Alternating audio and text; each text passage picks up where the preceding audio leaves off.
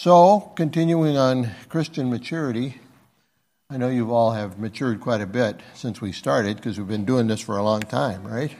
So, we've got three more weeks after this one, and then uh, Brian uh, Blake will be here to teach starting in March. Um, Pam Crown sent me this um, after our last lesson. And this, I want to read this just to show you, um, and you guys know this, how much of our everyday, our day by day, is tied up in these kinds of thoughts. You know, we're talking about theology, right? But there's so much in literature and song and whatnot that has to do with this and expresses it the same way. You know, we talked about Star Trek a few weeks ago. Same thing, expressing these deeper things that we're all concerned about. So here, this is uh, from a song called Take Me Back. I, I, don't remember who did the song. Who did? Andraé, Andraé Crouch, okay. Uh, take me back. It says, Take me back, take me back, dear Lord. Take the place where I first believed you. Take me back. Take me back, dear Lord, where I first believed. I feel that I'm so far from you, Lord, but still I hear you calling me. These simple things that I once knew, the memories are drawing me. I must confess, Lord, I've been blessed, but yet my soul's not satisfied. Renew my faith, restore my joy, and dry my weeping eyes. I tried so hard to keep to make it all alone. I need your help just to make it home. So there's a lot expressed here. Um, our isolation without connection to God. That last part, I tried so hard to make it all alone. We talked about the conversation, right? We talked about people who are isolated, even in their knowledge of Christ and knowledge of the Bible. Remember, Augustine called those the, the curious, those that want to hold on to their knowledge. They were sort of alone in everything that they do. They're not sharing back and forth. It's not a conversation for them, it's an ownership. Uh, he says further, I need your help just to make it home. Take me back, take me back, dear Lord, appealing to God, to the place where I first believed you. Talking about regeneration, right? God has done something in him to help him believe, to make him believe. Take me back, take me back, dear Lord, where I first believed. Again, we have regeneration. After that, we have sanctification, our growth and maturity, with that beginning bit of sanctification, followed by that growth afterward.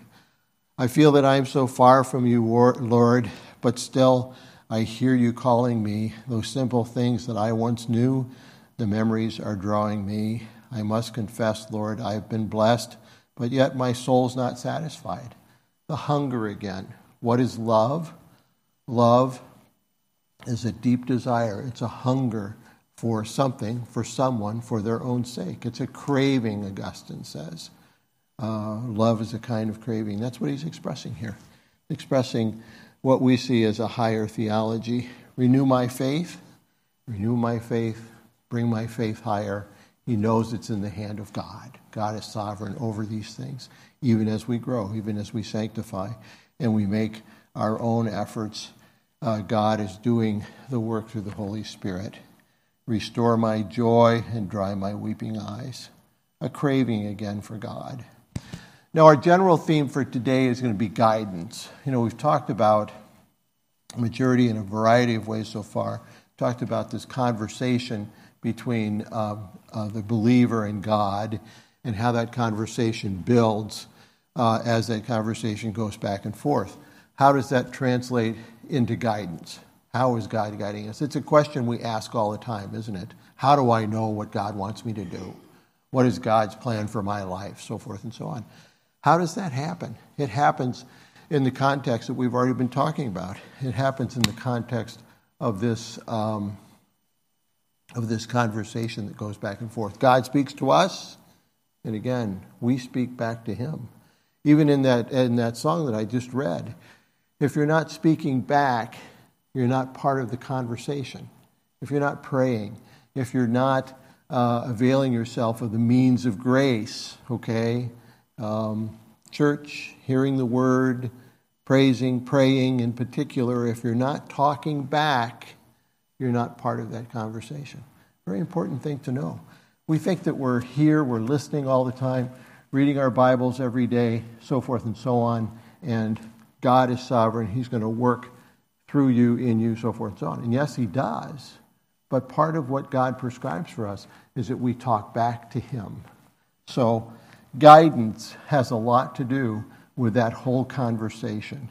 It's not just listening, it's actually talking back. You know, in medicine and in other places where people have to learn a lot of things, we're teaching patients all the time. What do we do with them? We want them to talk back. If you're really good at getting them to understand your instructions, if you're really concerned about it, you're going to sit there with them as they tell you what you just told them. That's what we do with God, isn't it? Okay? We pray with our Bibles open, right? We're actually speaking back to Him what we understand from our Bibles. It's talk back, just like we use in many different circumstances, not just medicine. I'm concerned about patients knowing what they're supposed to do, but in anything where you're teaching somebody a new industrial process, a new skill, whatever, you have to have them talk back to you, or you don't know if they've got it or not. They haven't internalized it yet. So, guidance has to do with this conversation that we've been talking about as well. Sounds like it's working okay. I wanted to start with Colossians 1 9 through 14. I think we've read this before.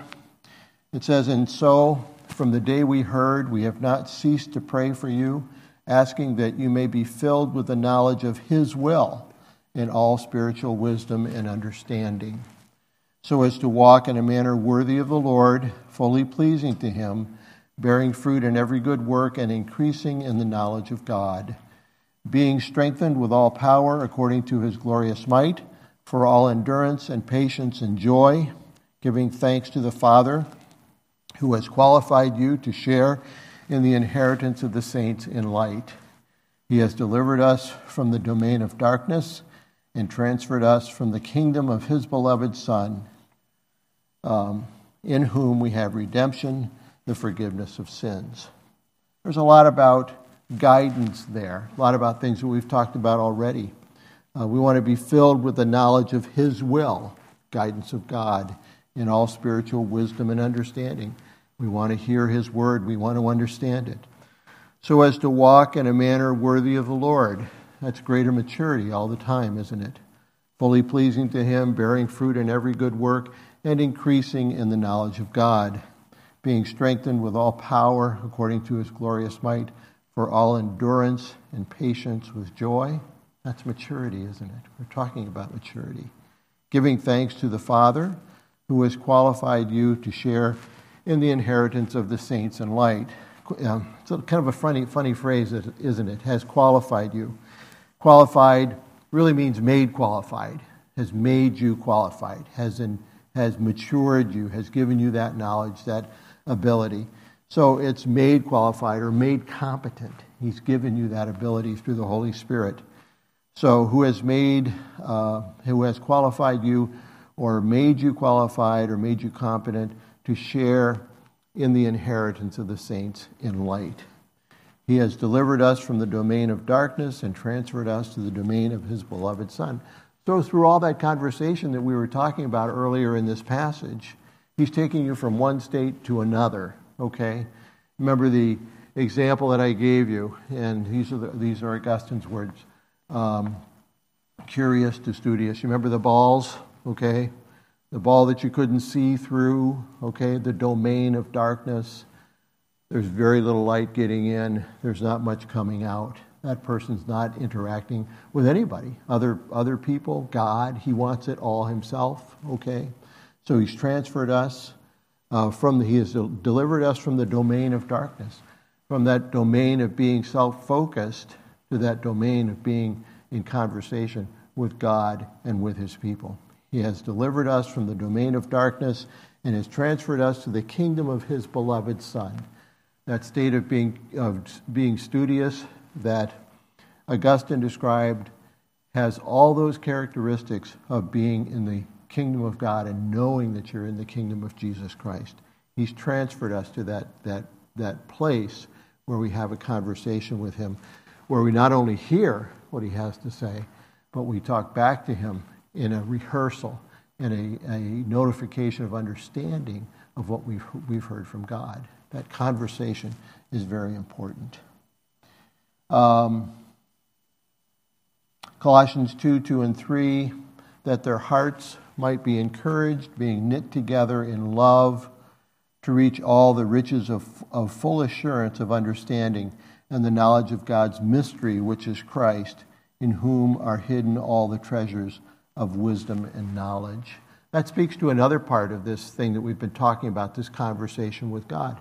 Remember this conversation, this intimate conversation that occurs between two people or between God and us and us back to God, okay?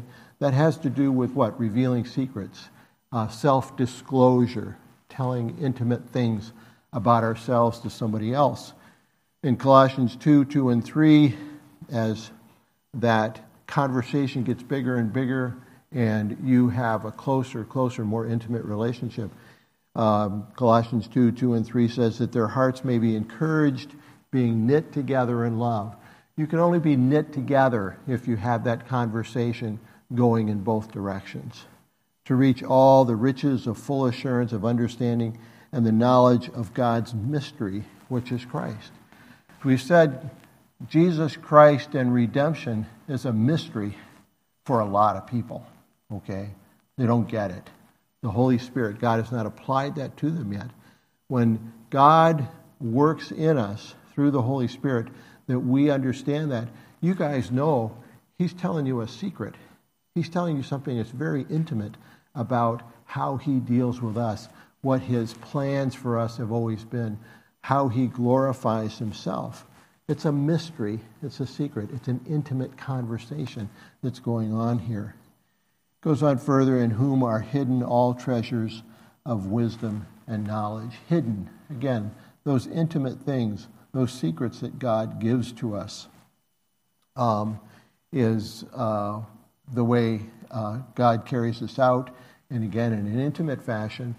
What we do when we're talking back to God in prayer, in particular, is we're revealing to him what we understand, okay?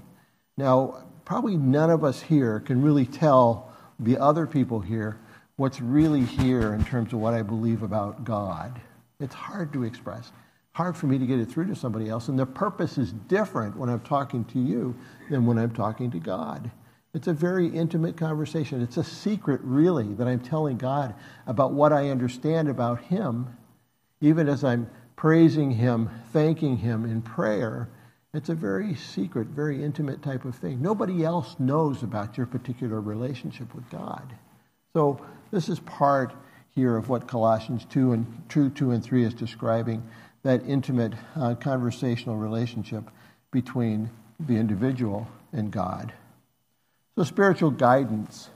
How do we get it? We've been talking about it already. We hear, okay? Remember, we said last time that um, poetry in particular, but everything really, is both oral and aural, right? Talked about the homophones, not the homophobes, I'm sorry, the homophones, okay? Talked about the homophones, two words that sound alike but are really different. Oral, speaking something, and aural, hearing something. God speaks and we hear, okay? Both of those things are important.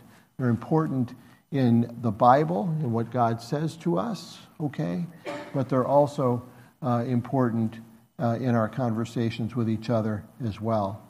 Remember last time we talked about the dopamine? You know, somebody speaks to us, it's an intimate conversation.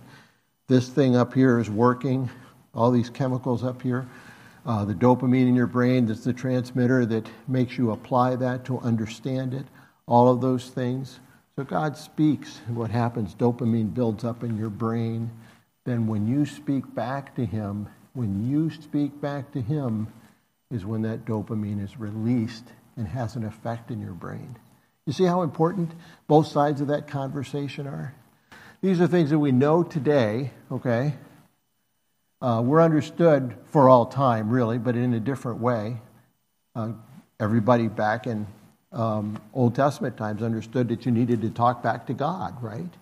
But we now know, we know today, chemically, biologically, how that happens. it's an absolute necessity that this goes in both directions. It's oral, it's oral, and we speak back, and we know, again, Jesus is a man, right? Jesus is, the, is at the right hand of God. He was raised from the dead, okay? He went to heaven, sits at the right hand of God as a man. These same things happen in Jesus when you talk with him. We tend not to think about that. Fully man, fully God, okay? Fully physical at the right hand of God. So that man to man interaction, that human to human interaction, is what's happening as you speak to Jesus Christ, okay? He becomes very personal to us because these same things happen to him as he talks to us and we talk back to him. Um, John 10 27, my sheep hear my voice, and I know them, and they follow me. 2 John uh, 6, and this is love that we walk according to his commandments. This is the commandment, just as you have heard from the beginning, so that you should walk in it.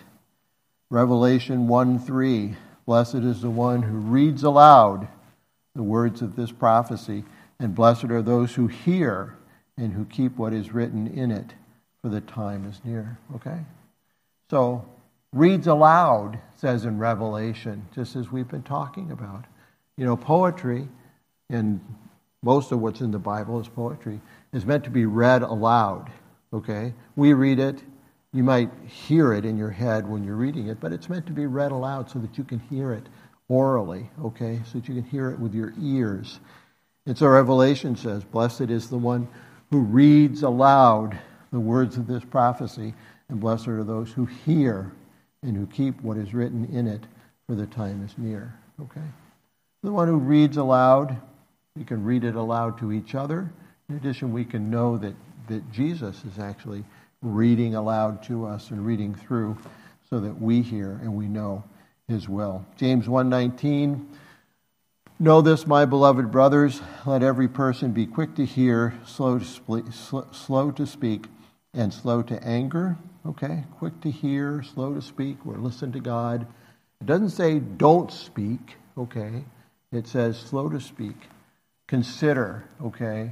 Know um, what you're saying, know who you're speaking to.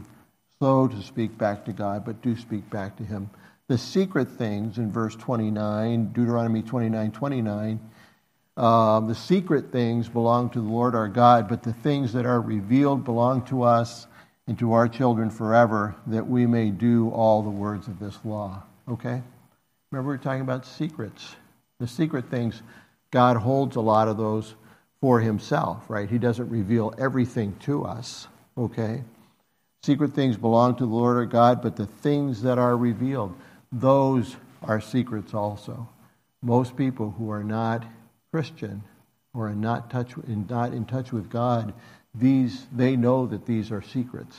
They don't understand them the way we do. We know that they're secrets too. We know that these are intimately given to us by God. The secret things belong to the Lord our God, and He determines what He is going to give to us. He determines what that self disclosure is going to be.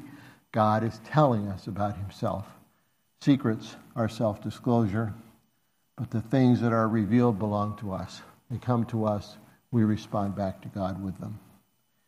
Um, let's look at 1 Corinthians 2. This is a longer uh, passage, and I think it speaks to a lot of what we're talking about. 1 Corinthians 2 uh, proclaiming Christ, Christ, crucified. It says, uh, And I, uh, when I came to you, brothers, did not come proclaiming to you the testimony of God with lofty speech or wisdom. For I decided to know nothing among you except Jesus Christ and Him crucified. And I was with you in weakness and in fear and much trembling, and my speech and my message were not in plausible words of wisdom, but in demonstration of the Spirit and of power, so that your faith might not rest in the wisdom of men, but in the power of God. Yet among the mature, we do not impart wisdom, although it is not, a, I'm sorry, Yet among the mature we do impart wisdom, although it is not a wisdom of this age or the rulers of this age who are doomed to pass away, but we impart a secret and hidden wisdom of God, which God decreed before the ages for our glory. None of the rulers of this age understood this, for if they had, they would not have crucified the Lord of glory. But it is but as it is written, what no eye has seen, nor ear heard, nor the heart of man imagined, what God has prepared for those who love him. These things God has revealed to us through the Spirit, for the Spirit searches everything, even the depths of God. For who knows a person's thought except the spirit of that person which is in him? So also no one comprehends the thoughts of God except the Spirit of God. Now we have received not the Spirit of the world, but the Spirit who is from God, that we might understand the things freely given us by God. And we impart this in words, not taught by human wisdom, but taught by the Spirit, interpreting spiritual truths to those who are spiritual. The natural person does not accept the things of the Spirit of God, for they are folly to him, and he is not able to understand them because they are spiritually discerned. The spiritual person judges all things, but he but is himself to be judged by no one. For who has understood the mind of the Lord as to, so as to instruct him? But we have the mind of Christ. I wanted to go through this because, again, it pertains very much um, it, it, describes very much what we've been talking about. Um, verse 1 and, and I, when I came to you, brothers, did not come proclaiming to you the testimony of God uh, with lofty speech or wisdom. Again, that's the speech of the world. It's that speech that tends to isolate people, okay? Lofty speech or wisdom is something um, a lot of you may understand. Uh, a lot of what people write they write and they say, This is my own, okay? I own this. Even if it's factual material, you've discovered something scientifically, and you say, Well, this is mine. I discovered it. If you want to use what I've written, you have to copyright. You have to cite me in, in your work. Uh, otherwise, it's plagiarism, right? So the world handles knowledge this way, okay? This is the lofty speech or wisdom that um, Paul is talking about here, okay? It's that wisdom that people draw to themselves and they think they own, they think they understand it. And Paul does not come to us that way. We don't speak to each other that way either. Lofty speech and wisdom. We don't have that isolated language. It says, Here I'm the smart guy, okay, and I'm going to tell you something. You may not understand it, but this is my knowledge. This is me. I'm exalting myself, okay? That's again, that's that dark globe that we held up before. It's that isolated way of being. For I decided not to know, uh, I decided to know nothing among you except Jesus Christ and Him crucified. Okay? That's more intimate speech, isn't it? That's something that's more open. This thing about Jesus Christ, our Lord and Savior, okay, and Him crucified, that's very open and intimate language. Nobody can own that, can they? Who would say that I own that particular fact, that particular bit of speech? Nobody owns that. It's an open bit of knowledge, something that God has given to us. To know nothing among you except Jesus Christ and Him crucified. That's that little secret, right? That Paul brought, that God gave to us. That beginning of the intimate speech is Jesus Christ and Him crucified. And I was with you in weakness and in fear and in much trembling. What does that describe to you? It might describe a situation that Paul was in, but the other thing that that tells you, that this verse tells you, is that this is an intimate situation, okay? Together, what? I was with you in weakness and in fear and much trembling. That's a group or a couple of people talking to each other in a, in a very intimate situation, a situation that, is that has drawn them together. Maybe they're afraid of something. Maybe they're afraid of a lot of things, but this uh, weakness and fear and trembling is the intimate situation. And my speech and my message were not in plausible words of wisdom, but in demonstration of the Spirit and of power. Again, not the words of the world, but the words that are applied by the Spirit. This conversation that goes back and forth between God and us describes this further so that your faith might not rest in the wisdom of men, but in the power of God, because it's spoken by God, applied by the Spirit. Yet among the mature, we do impart wisdom, okay?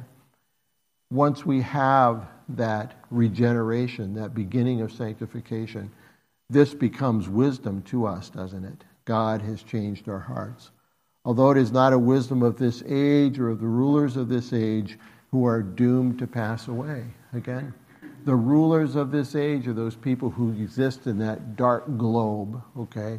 They're not sharing with each other. It's not a wisdom that they have that goes throughout eternity. That just doesn't happen. When you're holding this, this is your own wisdom. These are the things that you have declared to be true. Um, those are the wisdom of this age, the rulers of this age. And that wisdom, that dark globe, that thing that's not open to everybody else and open to God, is doomed to pass away. But we impart a secret and hidden wisdom of God, which God decreed before the ages for our glory. Okay? Look at that. This is the, an example of this conversation that we've been describing, isn't it? Secret and hidden wisdom of God. God is undergoing, he's giving self disclosure, secret and hidden wisdom of God. And then to draw your minds to that as well, he gives you, remember, we talked about stretch or wonder. You know, you could say something kind of in a, a deadpan kind of way and not get anybody's attention. If you want to get their attention, you've got to do a little something extra, okay? You have to really make it wonderful what you're saying. This is what God is doing here. But we impart a secret and, wisdom, and hidden wisdom of God, which God decreed before the ages for our glory. That really stretches that fact, doesn't it? Paul says we're giving you facts about God, but then he says, look at this. God decreed this before the ages, okay, uh, for our glory. That really makes that bigger, doesn't it? It's not just wisdom, it's not just facts decreed before the ages for our glory, talking about the wonder of God, the wonder of all of this. Verse 8 None of the rulers of this age understood this, for if they had, they would not, they would not have crucified the Lord of glory. What happens when you're looking at information, you're looking at facts, you're looking at the world, you're looking at your world, and you're saying, well, this is all mine, okay? I'm stuck in this little dark globe here, okay? and I understand things perfectly from my own point of view, right? This is what we say, isn't it? None of the rulers of this age understood this, for if they had, they would not have crucified the Lord of glory. It's a separate group of people, okay? Those are the, the, those are the curious, okay? They're not the studious. They're not the ones that understand God. But, it is, but as it is written, what no eye has seen, nor ear heard, nor the heart of man imagined, what God has prepared for those who love Him. These things God has revealed to us uh, through the Spirit, for the Spirit searches everything, even the depths of God. Remember, this is intimate relationship, intimate language that God gives us. For who knows a person's thoughts except the spirit of that person which is in him?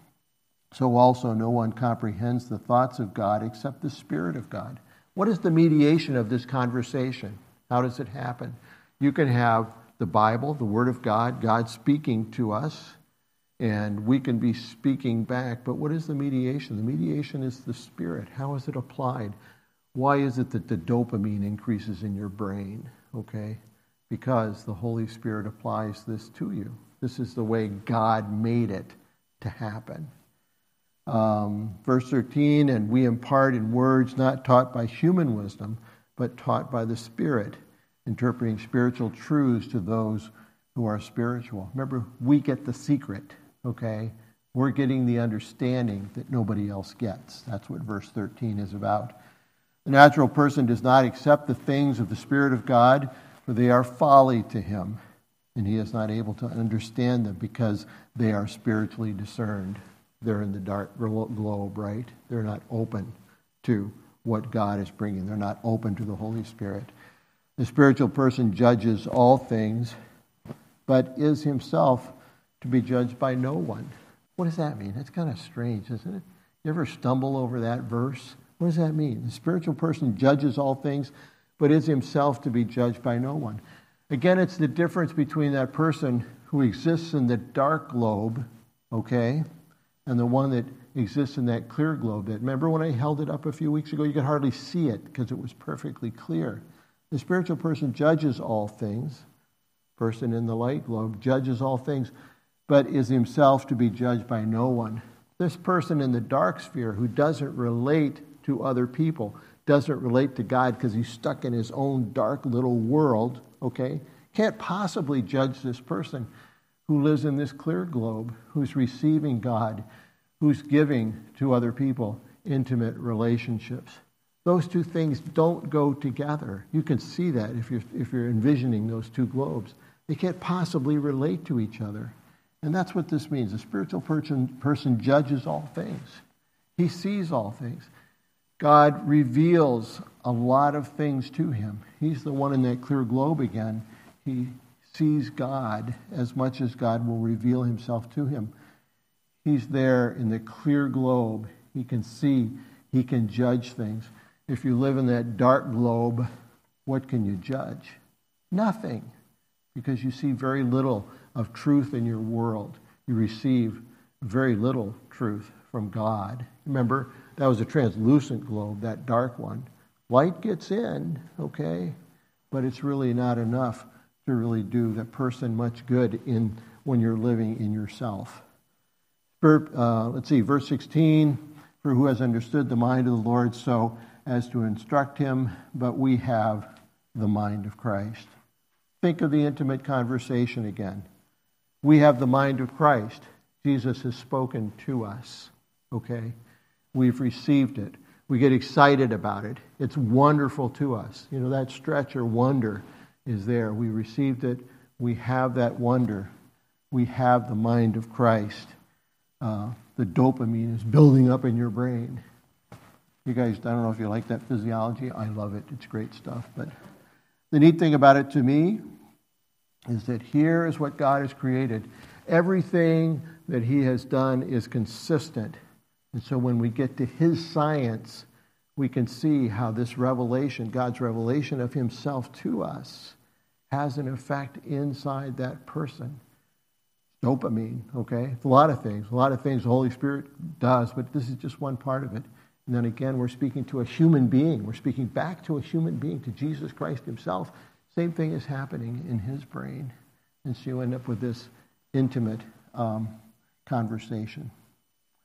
Um, talking about guidance once again, I was struck um, by uh, Pastor Ben's sermon on Jeremiah 44, and I wanted to go over some of that, okay?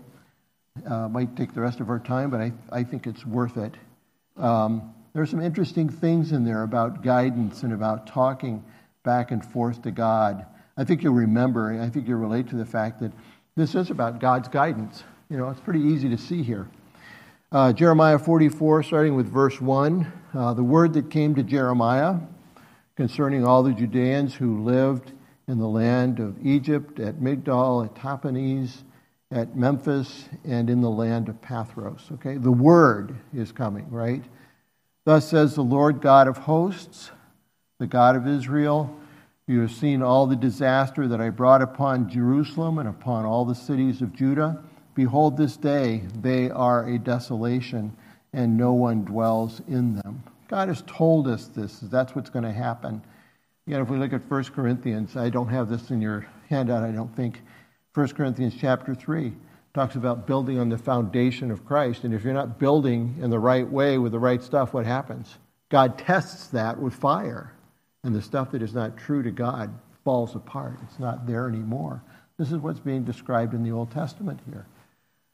Um, you have seen all the disaster that I brought upon Jerusalem and upon the cities of Judah. Behold, this day they are a desolation, and no one dwells in them, because of the evil that they committed, provoking me to anger, and that they went to make offerings and serve other gods that they knew not, neither they nor you nor your fathers. Interesting verse in it, isn't it? They went to make offerings and serve other gods that they knew not. That sounds crazy, doesn't it? Okay? let's go back a little bit in our study here. Um, you remember we talked about talking back to God, and part of that talking back is prayer, but it's also our worship, it's our praise, it's our being here in church, it's availing ourselves of the means of grace, all the things that we do in worship is part of our talking back to God. This that that thing that we this conversation that goes back and forth. They went to make offerings and serve other gods. They were talking to somebody else. They weren't talking to God, is what they were saying. These, these acts of worship are, yes, their exaltation of whatever gods they might be thinking about, but it, this is our conversation with God. Is our worship of Him, our praise, our thanksgiving is our conversation. They were talking to somebody else. They weren't talking to God. Remember, in these first couple of verses, it talks about the word that came from God. And who are these guys talking to? Somebody else. But look what also it says to serve other gods, talk to other gods that they knew not. They didn't even know who they were talking about. This is saying, Jeremiah is saying here, they didn't know who they were talking to. They didn't care who they were talking to. Okay? What they wanted is not to talk to God. Okay? They were stuck in this dark world, right? In that curious world, the dark globe. And they were talking to themselves. Okay? They weren't talking to any other gods. Jeremiah tells us they went to make offerings and serve other gods that they knew, God, they knew not. They were separating themselves from God. They were not continuing in um, their conversation with God, which had begun earlier. I wanted to stop here and let's look at uh, Words, Wordsworth poem uh, I mentioned before, but we haven't gone through it yet. It, it's uh, a complaint. Uh, it's on your handout.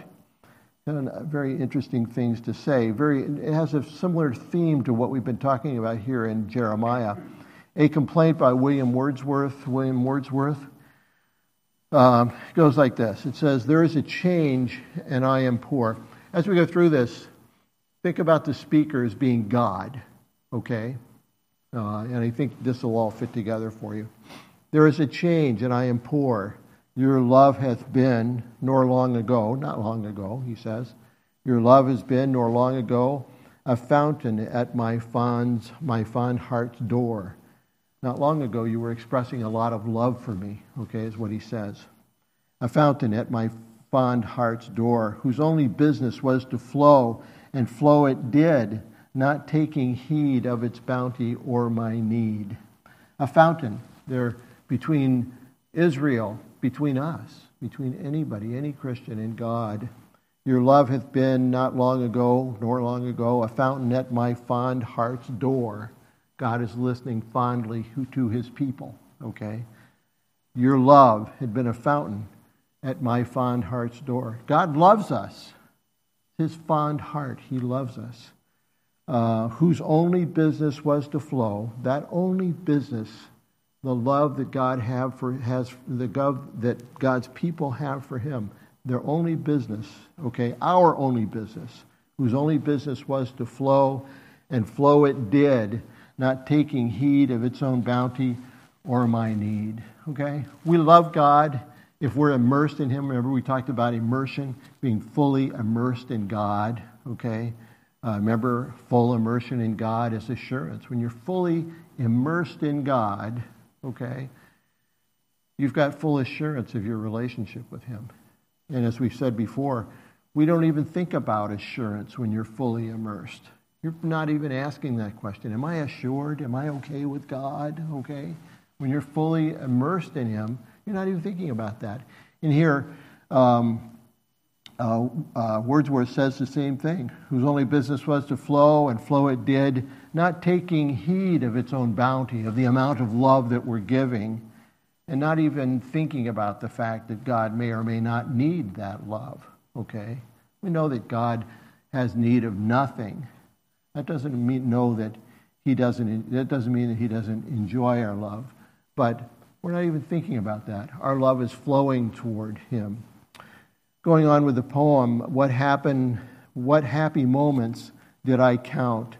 Blessed was I with all bliss above. Okay? Those were happy moments for me. I was blessed with all bliss above, God in heaven. Now, for that consecrated font of murmuring, sparkling, living love, what have I? Shall I dare to tell a comfortless and hidden well? Think about Israel, right? They're no longer talking to God. They're no longer worshiping God. They're worshiping really themselves, right? Because they're not, they're not even talking to gods that, they, uh, gods that they know. They're talking and worshiping themselves. So Wordsworth says, um, now for that consecrated font of murmuring, sparkling, living love, what do I have now? Same as what uh, said in Jeremiah. What have I, shall I dare to tell, a comfortless and hidden well? There's no comfort in this. You're not really talking to me. A well of love, it may be deep, I trust it is, and never dry. What matter if the waters sleep in silence and obscurity? Such change, and at the very door of my fond heart, hath made me poor. Okay? God is saying that he is poor with regard to the love of his people there, just like Jeremiah is saying. I'm poor with regard to the love which you had given to me, which now you isolate to yourself. A well of love, it may be deep, I trust it is, and never dry. What matter if the waters sleep in silence and obscurity? Such change, and at the very door of my fond heart hath made me poor. We think of the image of the door. Remember, door goes both ways. Door opens to things, but it also closes to things. And very often we close our minds to God, just like the people of Israel did, in, as described in uh, Jeremiah uh, 44. So that love, which had been there before and pouring out, is now, is now um, withdrawn, basically, not expressed toward God. Verse 4 then, in Jeremiah 44, um, Yet I persistently sent to you all my servants the prophets. I continued to speak to you, sent you my prophets, saying, Oh, do not do this abomination that I hate. Still part of that infinite conversation, isn't it? That intimate conversation. And they did not listen or incline their ear to turn from their evil and make no offering to other gods. Okay? Not speaking. They're not, they don't stop their speaking really to themselves. They're not inclining their ears to, to God. There's no conversation going on here, is there? Okay? We know they're being unfaithful, but there's also no conversation. That intimacy is gone. Therefore, my wrath and my anger are, were poured out and kindled in the cities of Judah and in the streets of Jerusalem, and they became a waste and a desolation as at this day. Okay? If you're not building your house in the proper way, then God tries it with fire and it's destroyed. Not that you're no longer Christian, but you've done the wrong thing. Verse 7 And now, thus says the Lord God of hosts, the God of Israel, why do you commit this great evil against yourselves to cut off from you man and woman, infant and child, from the midst of Judah, leaving you no remnant? Okay? Interesting question. Why do you commit this great evil against yourselves? We're talking about disrespecting God, not worshiping God, so forth and so on. But what does God say? God says, Why do you commit this great evil against yourselves? Uh, to, cut, uh, to cut off from you man and woman, infant and child, from the midst of Judah, leaving you no remnant. Well, another poem here, okay, to help us look into this more deeply. Uh, Richard Wilbur, Advice to a Prophet. We've read a little bit of this before, okay? Advice to a Prophet. Think of this as if it's occurring. Uh, maybe even Jeremiah is saying this, okay? Think of this as, as, if it's occurring in Jeremiah's time. Think about this prophet, this uh, poem that way. Advice to a prophet when you come, as you soon must, to the streets of our city, mad eyed from stating the obvious, not proclaiming our fall, okay, our fall, uh, really speaking about the fall, not proclaiming our fall. Everybody knows that already, right? We need redemption in Jesus Christ. The prophet, he says, not proclaiming our fall, but begging us in God's name to have self pity. Isn't that the same thing that Jeremiah just said? Uh, why do you commit this great evil against yourselves? Why do you create this great evil against yourselves? In God's name, have self pity, okay? He goes on speaking to God now, um, speaking to the prophet. Uh, spare us all word of the weapons, their force and range, the long numbers that, uh, that rocket the mind. Our slow, unreckoning hearts uh, will be left behind, unable to fear what is too strange. Don't tell us about the destruction that he's saying to the prophet. Don't tell us about all the destruction that's going to happen. Uh, the long numbers that rocket our mind, the numbers of things that are going to be destroyed. Our slow, unreckoning hearts will be left behind, unable to fear what is too strange. Okay? What he's saying is that we won't understand all that destruction part. That part's not going to get to our hearts the way it should. Okay? The poet is expressing his opinion. Nor shall you scare us with talk of the death of the race. How should we dream of this place without us? The sun mere fire, the leaves untroubled about us, a stone look on the stone's face. Okay? How can we imagine the world without us? Okay, he's asking. It's something that's not going to get through this, through to us. The destruction part doesn't get through to us, really. Um, the death of the race. You know, the world was created and man was given dominion, right? God created it that way. How are we going to imagine the world without us? Um, the poem goes on speak of the world's own change. Uh, though we cannot reconceive of an undreamt thing, we know to our cost how the dreamt cloud crumbles. The vines are blackened by frost, how the view alters. We could believe, if you told us so, that the white tailed deer will slip into perfect shade, grown perfectly shy, the lark avoid the reaches of our eye, the jackpine lose its knuckled grip. Uh, he's talking about we can believe things that we have seen and we can relate to. But if you give us these things of dreams, of things that are going to come, how can we really relate to that? Uh, how do we know about how uh, the dreamt um, um, the dreamt things that we have never seen before? Though we cannot conceive of an undreamt thing, we know to our cost how the dreamt cloud crumbles and so forth and so on. He's saying we know what happens in our own world, things disappear. Uh, but the, th- the, the things you say, prophet, about the destruction of the world and our environment and our society, we really can't get. We have no conception of that. And he goes on, and the cold ledge and every tor- torrent burn as Xanthus. Xanthus was a river, okay? its gliding trout stunned in a twinkling. What should we be without the dolphin's arc, the dove's return, these things in which we have seen ourselves and spoken? We know our own world, okay, and we know how things come and go. We can't really conceive of things that we haven't seen before. He goes on, Ask us, prophet, how we shall call our natures forth when that live tongue is all dispelled, that glass obscured or broken. Okay? He's getting to our spirit now, okay? You guys probably need to read this poem a bunch of times before you understand it, but ask us, prophet, how we shall call our natures forth when that live tongue. You remember the discussion of the tongue in James, the evils of the tongue, okay? Uh, something that we understand. We're talking about uh, our nat- uh, that uh, ask us, prophet, how we shall call our natures forth when that live tongue is all dispelled, that, that glass obscured or broken. We know our evil tongues. We know our evilness, that live tongue, okay?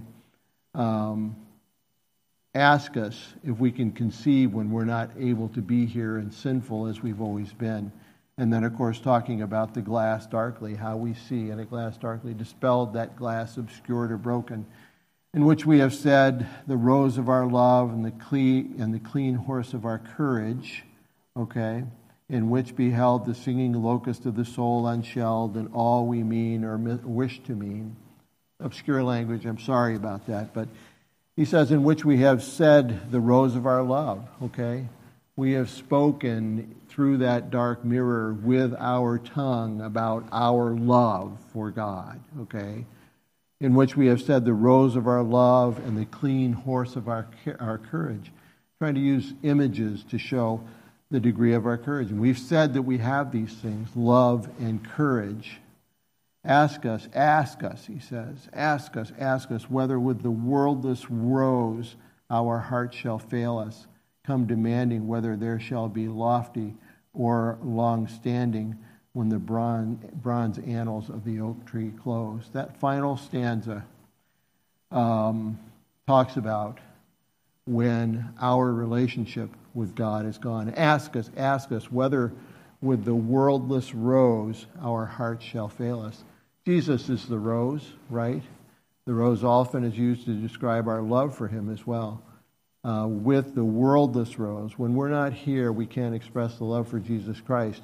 Will we understand uh, when all of this is gone? Uh, come demanding whether there shall be a lofty or long standing when the bronze annals of the oak tree close.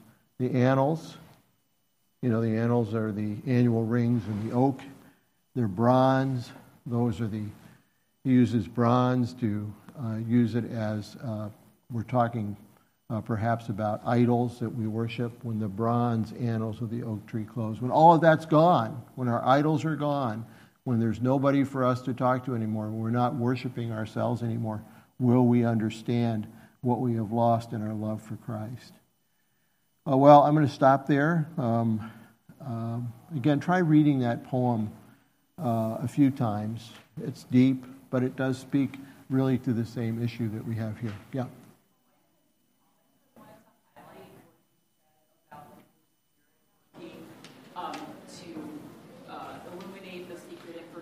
Yeah. like in Scripture. Mm-hmm. Um, that's, I think that's really imperative to mm-hmm. understand, and the reason is because simply the fact on paper of Christ's death and resurrection is the single most readily available information in the entire world. It is public knowledge, mm-hmm. but the part that makes it secret is the fact that the Holy Spirit applies it to us mm-hmm. and creates that relationship that you're talking about.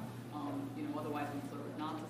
So it's really important um, to remember that that fact, and then second thing I wanted to highlight is that's kind of also in the realm of relationships among people as well, because um, we call it chemistry. Why do you click with one person and the other? You can share the same information, mm-hmm. but there is an intangible, and I think because we're made in the image of God, and there's that spirit that you know He has in the triune nature of Himself, and you know we're body, mind, and spirit. So I think there's something to be said about that relationship Exactly so, and those are things we actually discussed in the last several weeks. Uh, yeah, this is.